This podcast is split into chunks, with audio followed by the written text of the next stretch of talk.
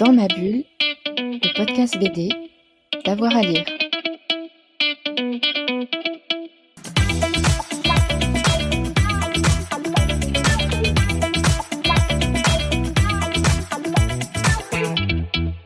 Bonjour à tous et à toutes, bienvenue dans ce nouvel épisode de Dans ma bulle, votre podcast 100% BD avec avoir à lire. Aujourd'hui, on vous emmène au Portugal en partenariat avec le festival Lyon BD. Et Léa Bird et Blanche Savant imaginé euh, au dernier festival d'Amadora au Portugal une exposition à huit mains avec deux autres autrices portugaises. Elles sont au micro aujourd'hui de Fred Michel. Bonjour Léa Bird. Bonjour. Bonjour Blanche. Bonjour. Alors vous êtes ici à Amadora au festival BD. Pourquoi Amadora? Eh bien, parce que on a, on fait partie donc euh, d'une exposition avec euh, deux autrices portugaises et on a été invité par euh, le festival pour présenter une dizaine de planches chacune. Et c'est un partenariat donc avec le festival Lyon BD en France qui présentera la même exposition en, en juin prochain. Et comment est née cette exposition? Alors, c'était, enfin, pour ma part, c'est donc Lyon BD qui m'a contacté euh, donc nos, nos, collègues d'exposition, euh, Johanna et Patricia, euh, donc, devenaient venir à Lyon BD dans le cadre d'une autre expo pour donc l'édition de, cette année. Et en fait, donc, on nous a proposé alors à Lyon BD de participer à une table ronde ensemble sur, alors, autour du sujet de la parité dans la bande dessinée.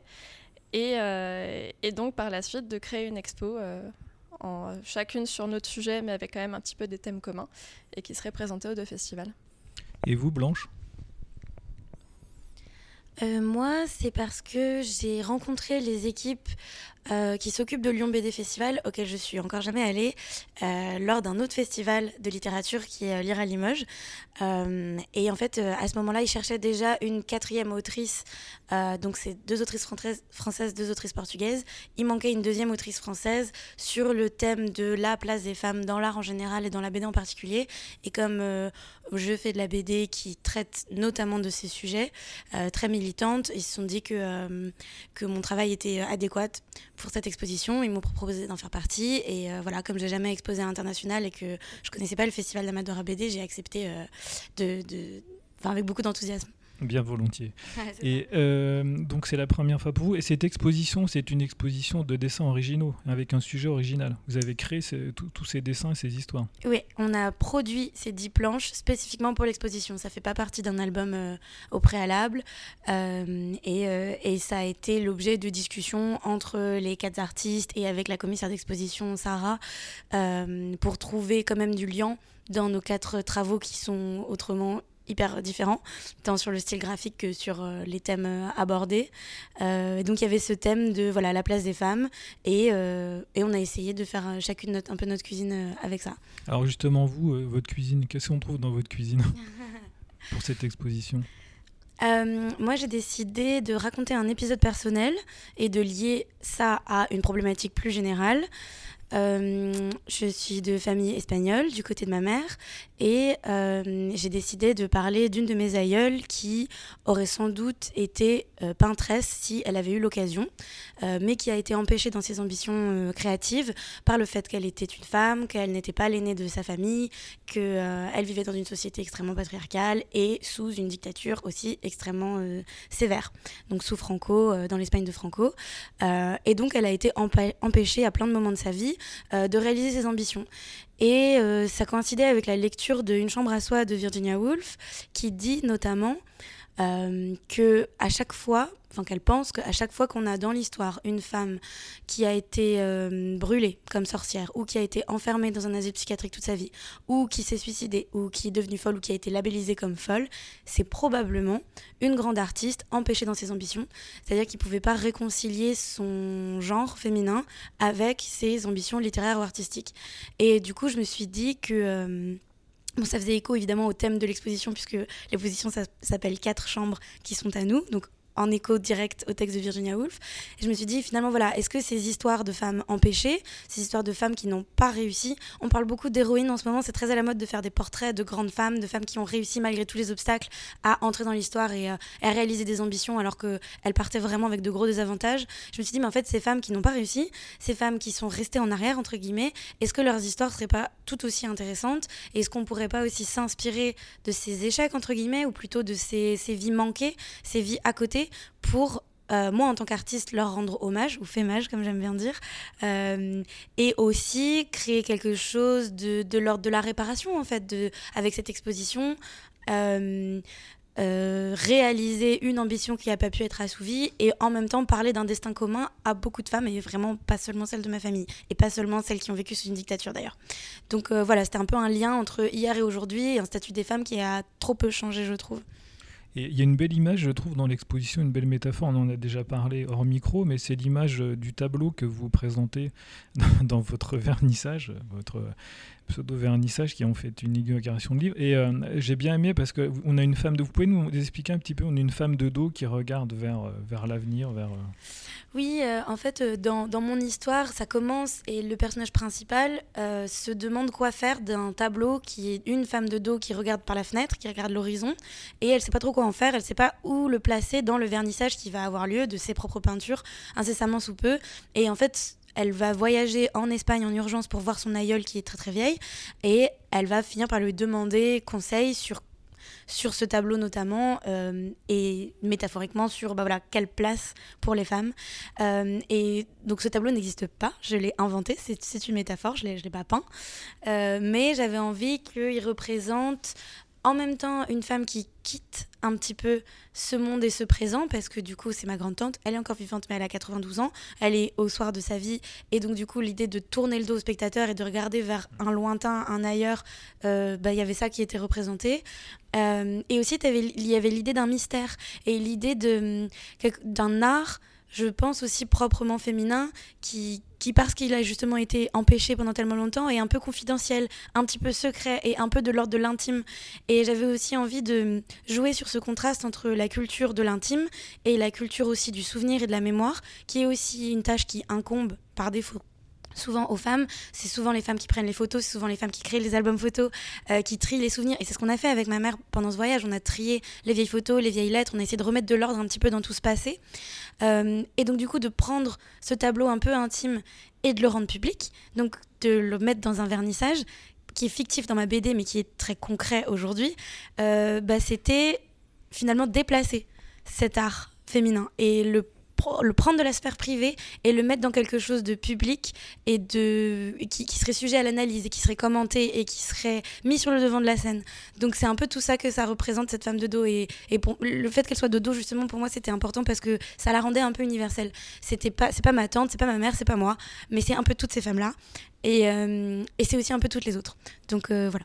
Mais euh, ce, tableau, ça pourrait être le point de départ carrément d'une bande dessinée. Ah bah oui, moi, je, moi je, je, suis hyper ouverte à ce que cette histoire se décline et devienne une fiction peut-être un peu plus longue et, euh, et, si ça peut inspirer, je ne sais pas moi, des éditeurs. On lance un appel. voilà, c'est ça, je, je, je, suis en tout cas hyper ouverte à l'idée. Et vous, Eléa, vous vous intéressez au, au sujet des femmes aussi, mais à travers la vieillesse. Est-ce que vous pouvez nous expliquer en quoi consiste votre histoire et vos dessins Tout à fait. Euh, alors moi, mon projet s'appelle euh, Carnet de pas de doigts, vieille en construction. Et en fait, euh, j'ai choisi de parler alors du fait de vieillir et spécifiquement en étant une femme, parce que l'expérience de la vieillesse, c'est quand même très différente, très différente selon le genre. Et, et je pense qu'on n'en parle pas assez et surtout on n'en parle pas assez, euh, on n'y pense pas assez en étant plus jeune en fait. J'ai l'impression qu'il y a des travaux qui sont faits sur le sujet, mais que les gens s'y intéressent quand eux-mêmes atteignent un âge où ils, pensent se définir comme vieux. Alors ça varie un petit peu selon les gens, mais c'est vrai que euh, je trouve que c'est un sujet auquel on pense pas avant d'y être confronté soit euh, de par son propre regard, soit de par les regards extérieurs. Euh, et, du coup, je me suis dit que j'allais un petit peu euh, me frotter au sujet. Et en fait, euh, tout est parti de, bah, des premiers signes de vieillissement physique sur moi, parce que j'ai... alors, je vais avoir 32 ans, dans la semaine d'ailleurs. et, et, en fait, donc voilà, j'ai eu première petite ride, premier cheveux blancs. Enfin voilà, c'est trois fois rien, mais c'est vrai que couplé au fait d'avoir passé la trentaine et cette espèce de symbolique un peu bizarre qu'on accorde à la trentaine de façon tout à fait arbitraire, parce qu'en fait, pourquoi 30 ans, pourquoi pas 29, 31, pourquoi c'est le moment où on nous dit il faut faire un bilan de ta vie, voir euh, ce, que tu, veux faire euh, professionnellement, euh, si tu veux avoir des enfants, enfin, il y a vraiment tout un tas de questions. Et des injonctions. Et des injonctions, tout à fait. Mais il y a toutes ces questions qu'on nous somme un peu de nous poser, alors que bah, selon les gens, c'est pas forcément le moment où on a envie de faire un, bilan de vie. Enfin voilà, chacun a un chemin différent. Et du coup, donc euh, j'ai un peu traité cette expo. Euh, on avait une dizaine de planches à faire chacune. Et en fait, j'ai vu ça comme euh, peut-être une introduction à un projet plus long que j'aimerais développer plus tard. Et donc j'ai fait un petit peu je l'appelais carnet parce que c'est vraiment une espèce de, journal et de, résumé de, alors de lecture euh, que j'ai trouvé super intéressante euh, sur le sujet, de, podcasts que j'ai écoutés, de, réflexions que j'ai pu avoir moi-même ou entendre chez d'autres gens. Et euh, j'ai fait un petit, un petit mélange de tout ça pour essayer de... Alors, pas d'être exhaustif parce que en 10 planches c'est impossible, que le sujet est extrêmement vaste, que moi-même, bah voilà, je vais avoir 32 ans, j'ai pas une expérience personnelle de la vieillesse qui est très étendue. Mais, mais je, je, vous coupe parce que c'est bien aussi parfois de travailler sous forme de contraintes. Oui, tout à fait. Oui, oui. Bah, D'autant que euh, pour ma part, euh, en fait, je travaille souvent avec des scénaristes et j'ai pas beaucoup l'habitude d'écrire des choses directement moi-même.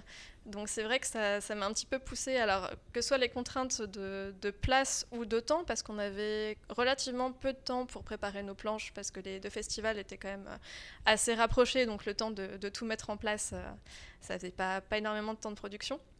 Mais, euh, mais, du coup, oui, ça m'a permis un peu de ne pas me poser trop de questions sur bah, mes petites insécurités par rapport à l'écriture, parce que j'ai pas l'habitude, donc je cherche encore un petit peu la façon d'écrire qui me plaît aussi. Mais vous, vous utilisez aussi la métaphore à travers la, Barbie? Oui, tout à fait. En fait, ça m'a frappé parce que euh, donc Barbie récemment, euh, enfin en tout cas dans les dernières années, euh, propose des modèles qui sont beaucoup plus variés qu'avant, alors que soit en termes de, couleur de peau, de, morphologie, parce qu'on a maintenant des Barbies, alors ils les appellent les, les Barbies petites et curvy, donc qui sont, qui ont, alors Bon, c'est pas non plus extrêmement différent, mais ils ont quand même des, morphos qui sont beaucoup plus variés qu'avant. On sent une évolution. Oui, tout à fait, en termes de métier aussi proposé. Et par contre, l'angle mort, c'est vraiment l'âge. On n'a pas de Barbie vieille. C'est Barbie, Barbie ridée. de Barbie ridée, de Barbie. Euh, Ouais, c'est ça. De... En fait, il y en a une il y a quelques années qui était euh, la grand-mère dans une série, je crois que c'était une série avec une famille, donc c'était la, la mamie, mais déjà elle est plus produite. Et en plus de ça, elle était vraiment pas, pas très marquée en fait. Elle avait peut-être deux petites rides au coin, au coin de la bouche, mais pas, pas plus que ça.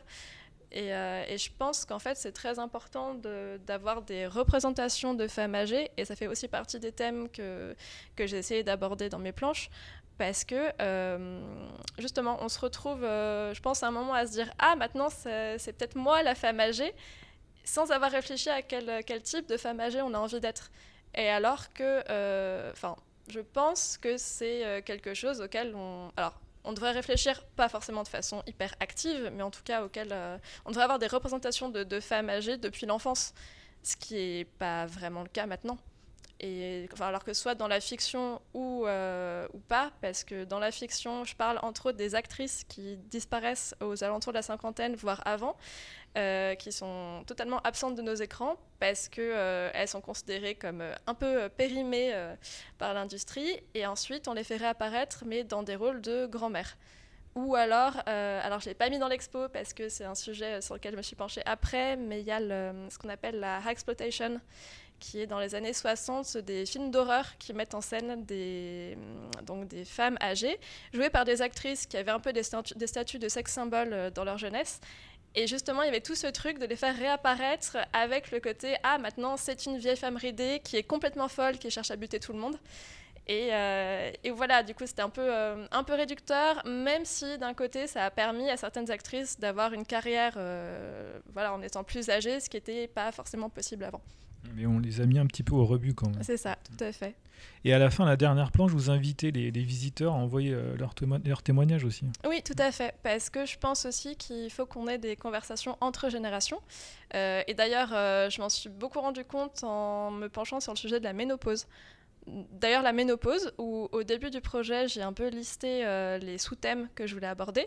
Et je ne sais pas pourquoi la ménopause m'est pas apparue tout de suite, alors que bah, c'est quand même super important quand on traite de, la vieillesse euh, en étant une femme. C'est quand même un gros sujet. Et, euh, et, en fait, je pense que c'est en partie parce que c'est quelque chose qui reste assez tabou, dont on parle peu. Alors, ça, commence à aller mieux maintenant, mais c'est vrai que. Par exemple, par rapport aux règles, où ces dernières années, on en parle de plus en plus et, c'est super, la ménopause a toujours ce petit côté tabou et même euh, au sein d'une famille, enfin souvent euh, entre mère et fille, il n'y a pas forcément de transmission à ce niveau-là. Il y a toujours ouais, une espèce de honte qui entoure ce sujet. Et peut-être beaucoup de clichés aussi. Et beaucoup de clichés aussi, ouais, ouais, ouais. Et en fait, je pense que c'est important qu'on ait des conversations, euh, bah, en particulier entre femmes, sur euh, ce sujet, sur plein de sujets qui concernent la vieillesse aussi. Et c'est pour ça que, euh, donc pour l'expo, j'ai créé, il y a une petite boîte aux lettres dans l'expo où en fait les gens peuvent, peuvent m'écrire et me raconter un petit peu comment, enfin quelle est leur expérience de la vieillesse ou comment, comment ils approchent ça. Et, et j'ai mis en place aussi, enfin j'ai créé une adresse mail.